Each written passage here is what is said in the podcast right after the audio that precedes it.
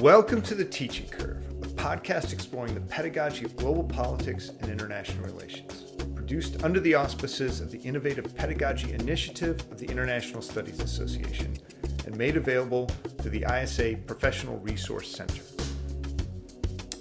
I'm Jamie Frueh, Associate Provost and Professor of Global Politics at Bridgewater College. The episodes of The Teaching Curve are conversations with thoughtful and innovative teachers of international studies. The goal is to celebrate and inspire pedagogical creativity by tapping into the energy that animates successful teachers. Inevitably, this is more than just a duty to do a good job or even to serve students. The energy that animates successful teachers is a joy that comes from empowering others by facilitating environments in which students tap into their own agency to create projects that have meaning and purpose in a deeply personal way. Today's conversation is with Kate Schick and Claire Timperley. Kate and Claire teach at Te Herenga Waka, also known as Victoria University in Wellington, in Aotearoa, the country most of us call New Zealand.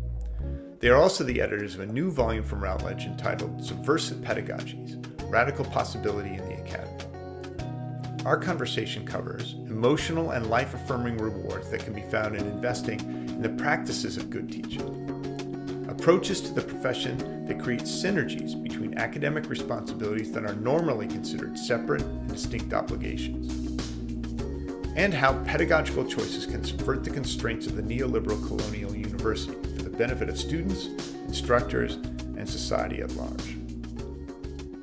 So, Kate Schick and Claire Timperley, welcome to the Teaching Curve podcast. So glad we could get this going across so many time zones. I'm thrilled to have you here. Thank you it's for coming. pleasure to be here. Yeah, thank you for inviting us. The first question I always ask is about the people who make us teachers, and that's our students. So, can you tell me a little bit about the students at Taheirai Nuaka University, which is also known as Victoria University in Wellington? That's right.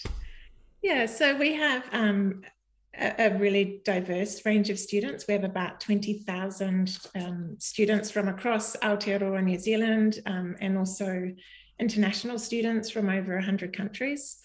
Um, about 12% of our students are um, Māori, so they're, they're, the Indigenous people of Aotearoa, New Zealand. Uh, about 6% are Pacifica. Uh, most of our students work, some of them quite long hours, um, battling high cost of living, wages that aren't keeping pace with inflation. Mm. Um, an increasing number face housing insecurity, um, and you know a number of them also have struggles with mental health. Um, yeah, there's a lot of uh, socioeconomic diversity, and and we have a number of first generation students. Mm. And we're we're one of the eight public universities in New Zealand, or in fact, all of the universities in New mm. Zealand are hmm. public universities. So, um, yeah, they draw from across the country and really are kind of representative of all of the people across the country. It's sort of assumed that if you want to attend university, you should be able to, assuming you complete your final year of high school. It must create diverse classrooms in the, the those ranges of people that sometimes make it difficult to teach, huh?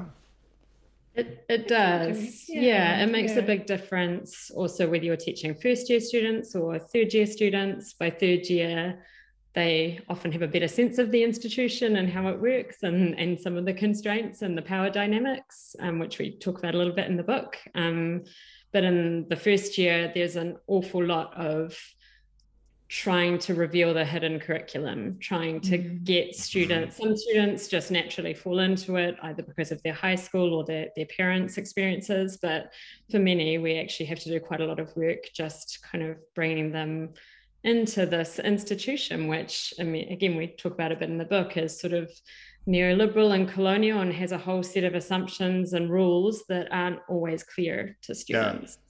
And, and, mm. that's what you mean by the hidden curriculum. I think that that's a term that some people may not be familiar with, but oh, that's okay. a powerful thing. Tell me about that. So it really is. So this hidden curriculum is um, all the assumptions built into a university education that, especially if you yourself have had an, an, an university education, which most people who are teaching at universities have, mm-hmm. um, you just assume that everybody knows how it works. So you assume that people know what a lecture is you assume they know how to take notes for a mm. lecture.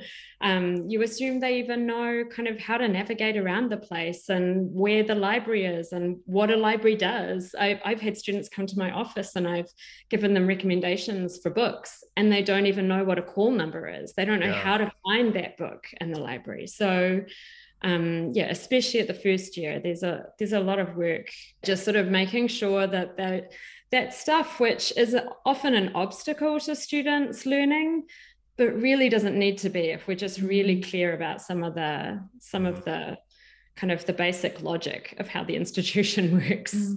that's great i mean that's a it's such an important thing to in, in how you think about what you what authorizes you to be in front of the classroom right i mean in many ways the three little letters after our names are, are, are things that say we know the content, right? But we're mm-hmm. also so used to being students that we forget that we're also very good at studentness, at being students. Very true. Yeah, even things like managing time, right? So I always do a session with my students about okay, so you have a 3,000 or a 7,000 or however long the essay is, um, essay, word essay to write let's sit down and think about how you're going to carve out time to to plan and do your research and to write that. And are you going to do all your research before you start writing? Or like how are we going to do this? And so mm-hmm. orienting your student to the art of writing an essay even in terms of like how much time per day between now and the due date. So you know i do that quite explicitly with my students and i share with them my own writing journeys and how i carve out time and going through those kind of maybe quite basic things, I think students really appreciate it. And so that personal quality of teaching is something that the lucky those of us lucky enough to find it find it really fulfilling i think mm-hmm. but there's also what the university what the institution asks you to do and so is there some how do you make sense of that difference between what the university university asks you to do and what you choose to do as a as a teacher investing in these ways well, I think again, this is something that it's taken time to, and I can, I suspect will continue to take time to develop. Um, I, I, I mentioned in the book that I um, was re- was recently treated for, for breast cancer, and that's definitely been helpful for me in terms of reordering my priorities. COVID, I think, has actually mm-hmm. played a similar role for many people. What actually matters about mm about this life that we have and, and what we can do in it. And for me, recognizing that I care deeply about other people and especially about students or people who are more vulnerable than me or in position precarious positions. I care mm-hmm. a lot mm-hmm. about, we know that within academia, that's becoming mm-hmm. more and more rampant. And so for me, it's just being really clear about what are my values and how do I align those with the demands of my job. Um, we're quite lucky that the university does place value on teaching yeah. as its own enterprise. So mm. we're not feeling like we're having to constantly do teaching in the margins. Mm. Um, but for me, I'm happy to devote perhaps more time than others would to teaching because for me, that's just really important to me for uh, for some of the reasons we've mentioned here and a whole host of mm. other reasons. Mm. But yeah, in terms of what how to manage what the institution demands of me. I think I've done an awful lot of thinking about, you know, what does my job require of me, but also what is really important and how can I make those two things align as best as possible. Mm. I don't mm-hmm. always get it right, but mm. I feel like I'm moving in the right direction. Mm. Okay. Yeah, I think, um, and it's very similar story for me. I think I you know obviously the the university has particular demands and you need to make sure that you're you're meeting those demands right? You're doing a job. Yeah. um, but I, I do try to think you know as various options are presented to me what's what am i going to find most life-giving? Um, and and i yeah so ensuring that the the projects i take on are largely ones that kind of align with who i am and what my values are um, and so teaching related things, um, you know, for both of us. I think also our teaching is, you know, fed into our research um, mm. increasingly um, yeah. over time. And so that's been a really nice way of marrying our research and our teaching. The way I sometimes put it is that I enjoy all the different aspects of my job. Actually, I I really love my job, but I, sometimes in aggregate it feels like too much, you know. Um, and we have young families and sometimes juggling it at all is um, it can it can be challenging. So i think kind of so maximizing maximizing the life giving as as you kind of meet meet the the kind of the the, the necessary um, goals is is important. Yeah. Well, and, and I mean, I, of course, one of the things that then they throw you the curve, like a pandemic, that says, and all of those patterns that you've developed to those aren't necessarily going to work anymore. So go figure yeah. out some new ones. By the way. Yeah, yeah. very true. Just move your true. teaching online, yeah. or in the case of New Zealand, we want you to teach both online and yep. in person simultaneously but it's been so interesting to me just how what this reveals about what the university thinks that we're doing in our mm-hmm. classrooms as well, because it seemed to me, at least this could just be my experience, but of the, the university called it dual delivery, mm. was very much an underlying assumption that I stand at the front of my lecture and I lecture at students. And so it's no extra effort for me just to push a record button.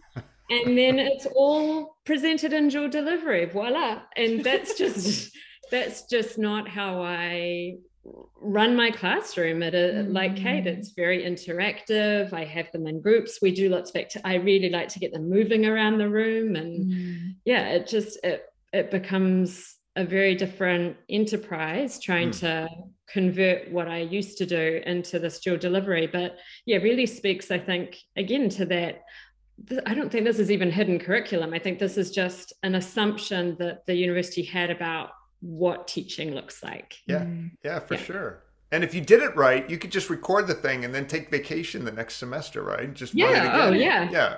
They don't even need you anymore. uh, now you're talking about neoliberal universities. So let's talk about the book, which is fantastic. And uh, I, my my first question is about the title. Why mm. subversive pedagogies? What is it that teaching should be subverting? So I think one of the reasons that we called um, the book "Subversive Pedagogies" was um, because the thing that Claire was just talking about, that kind of dominant um, transmission model of education, where is that the expert knower, the, the lecturer, the university lecturer, um, transmitting knowledge to um, to the kind of receptive student. And you know, I think it's it's a, it's a caricature, right? I don't think that's um, really the way that most people teach all the time. But I think it's it's recognizable for a reason, and so um, so part of what we're trying to do is to um, to kind of rethink our practices and sites of teaching as well as the content. I think there's been a lot of attention to content and maybe less attention to the kind of the how, like what we're doing with our teaching. Um, yeah, to challenge this dominant transmission, which is prevalent in the neoliberal colonial university. Mm. That totally makes sense to me. What's the goal of the book? um, I mean, I think we had a couple of of kind of political and ethical projects in mind. I think we wanted to we wanted to articulate kind of our concerns with the with the current model of education or the dominant mm-hmm. model of education. Um, I think we also saw in our university that more and more, at least of the lecturers that we were in contact with, were doing some phenomenal mm kind of challenging of of the the dominant model and so we could see that there was a lot of work on the ground that wasn't necessarily being shared more broadly. Mm-hmm. We also saw a lot of things happening outside of the university, which were very exciting to us, and we thought should be considered pedagogy in a way that, again, the way that we discipline both kind of within the discipline and between disciplines, sometimes we we don't see those things mm-hmm. because we we can't fit them in neatly into their little um, disciplinary boundaries. So I think yeah, some of the things we wanted to do were kind of we we wanted to offer some kind of the some theory to kind of both identify some of the problems but also to think about alternatives so we do do a bit of work in our introduction thinking about relational and embodied pedagogies. Um, as alternatives to this kind of transmission model. Mm-hmm. But we also wanted to offer some really, and, and a number of the contributors also offer some really thoughtful um, kind of theoretical contributions to how how can we understand pedagogy what what is what it what is it to teach mm. um, or even is teaching impossible is sort of the the central premise of one of the chapters mm-hmm. um, but then I think we also wanted to offer some kind of practical examples mm. of what does some whether you want to call it subversive pedagogy or alternative pedagogy look like. So there are a couple of chapters which offer concrete examples of what are some ways that you can think about pedagogy and how might you use that whether it's in your classroom or outside your classroom or kind of in the community and i mean i think partly we wanted to learn from yeah. these contributors right we sort of we sat down actually we were on a retreat um, yeah. and we we sat down and kind of made a wish list of a bunch of people just for starters that we thought were were doing really interesting and exciting things and that we wanted to learn from and that we thought um, you know that woven together would make um, for an exciting volume with um, different voices and and different ways of engaging with students and and and the public as well. So um so yeah so that was our kind of starting point was oh, this is exciting. Let's we, we actually kind of we kind of came up with a title and then thought, right, how are we going to make this? Yeah, we're going to make this work. And I think very successfully done, by the way, with with your goals. But I, I mean, I think that if you're if we're talking to people who are not yet convinced, they're going to say, "Well, that sounds hard. That that sounds like." Uh, you're making my teaching harder. Uh, what do you say to that? How are you going to convince them that it's worth investing themselves to do this like you all have hmm. well one of one of the things that I boast about to to my my colleagues is what an absolute delight it is to mark for these courses. Yes, that is very true. Um, yeah. So some of the things that I do are I offer assessment options. So rarely do I tell students you must do X, Y, and Z. Mm-hmm. I have a few different options that they can choose from. Um, so I've had students, um, they have produced waiata, traditional Māori songs. They've um, given me these beautiful, I had one student do essentially an embroidery exhibition where she yeah made a number of pieces of embroidery. I had one student who worked at a cafe in town. She convinced the owner of the cafe to let her take over the cafe and turn it into a temporary art gallery one evening. And so she had filled this cafe with her artwork. This was for a feminist theory course. And she'd invited all her friends. I took along my um, my four-year-old at the time and he was sort of gazing around at all of it. So i mean the mm. marking is mm-hmm. just it's not work it's just an utter delight to be engaging with these students, and they're so enthusiastic mm. and novel and innovative. And yeah, mm. I just so if you're converting, I mean, any conversion of a course into something else is going to be work. So I'm not trying to suggest there's not work involved, mm. but once you've got it, for, for me, it's a real joy, mm. um, especially, yeah, the, the marking, which often is a bit burdensome or can be if mm-hmm. it's just essay after essay after essay. Mm-hmm. Um, but then, yeah, more generally, just students' responses to the course, it's just, yeah, so fulfilling. Mm. Sorry. Yeah, and I think we get to know our students a lot better, right? So one yeah. of the things that um, that I've started doing, I've also recently started doing the creative option because I um, I sort of borrowed it from Claire and actually um, and from another colleague, Greta Snyder, who's at Williams.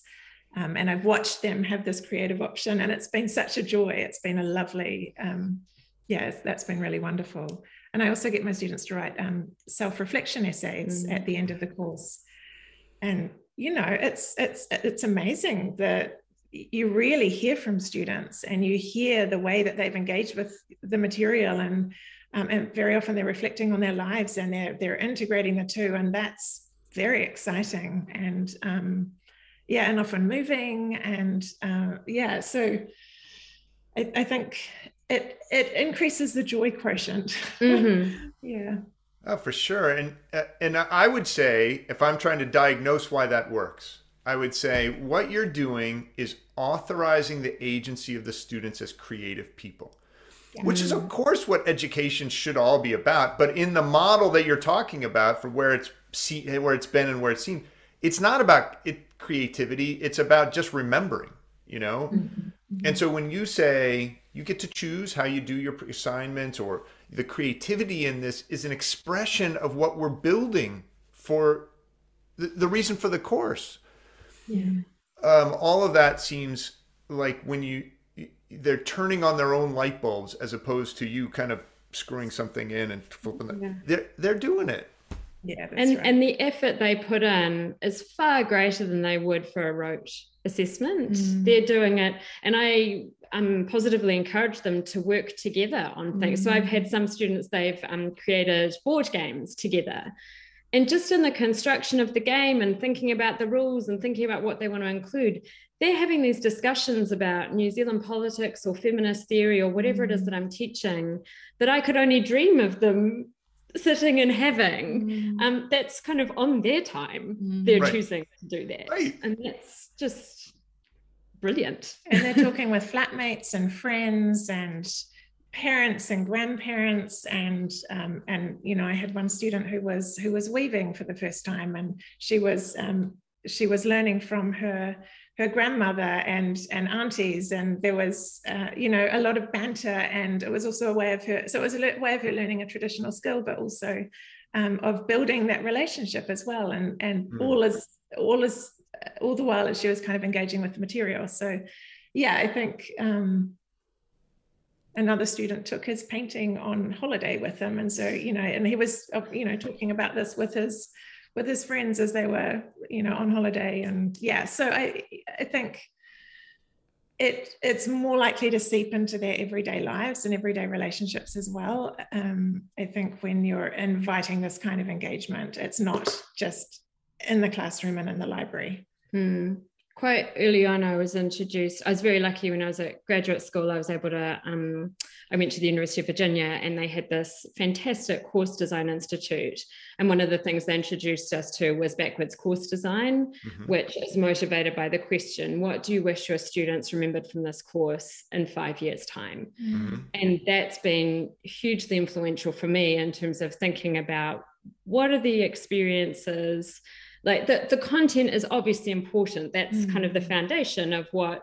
what the course is designed around um, but at the end of the day it's how they engage with that and what they're going to remember really shifts how you view or for me how mm. i viewed what i was trying to do with a course and mm. so yeah these students who do these creative projects i'm pretty confident that in five years time they will remember what they did mm-hmm. and hopefully some of the content along with that. Whereas if I ask them to do a standard essay, for some of them they will, because that's really how they how they want to engage. But for for many, it's just something that's a requirement, check the box, mm-hmm. get the grade, and move mm-hmm. on, and forgotten in probably two weeks.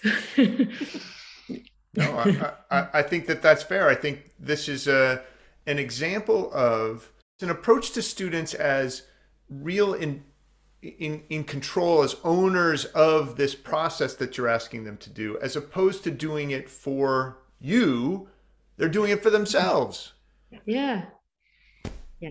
That's i think that's how you build people to invest and engage in what they're up to.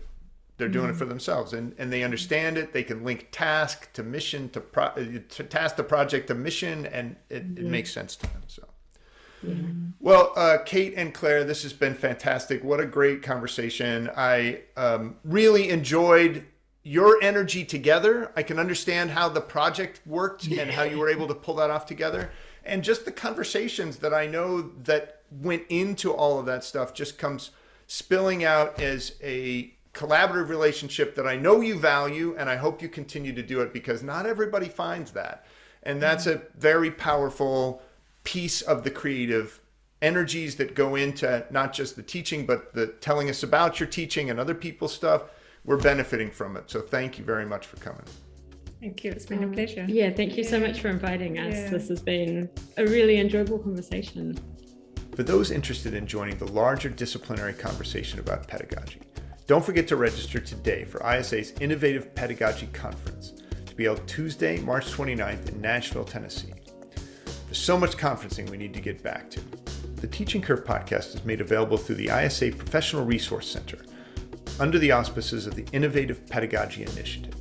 You can send feedback or suggestions for future interviews to teachingcurve at isanet.org and follow us on Twitter at teachingcurve. Thanks for joining us again on the Teaching Curve. And remember, learn something every time you teach.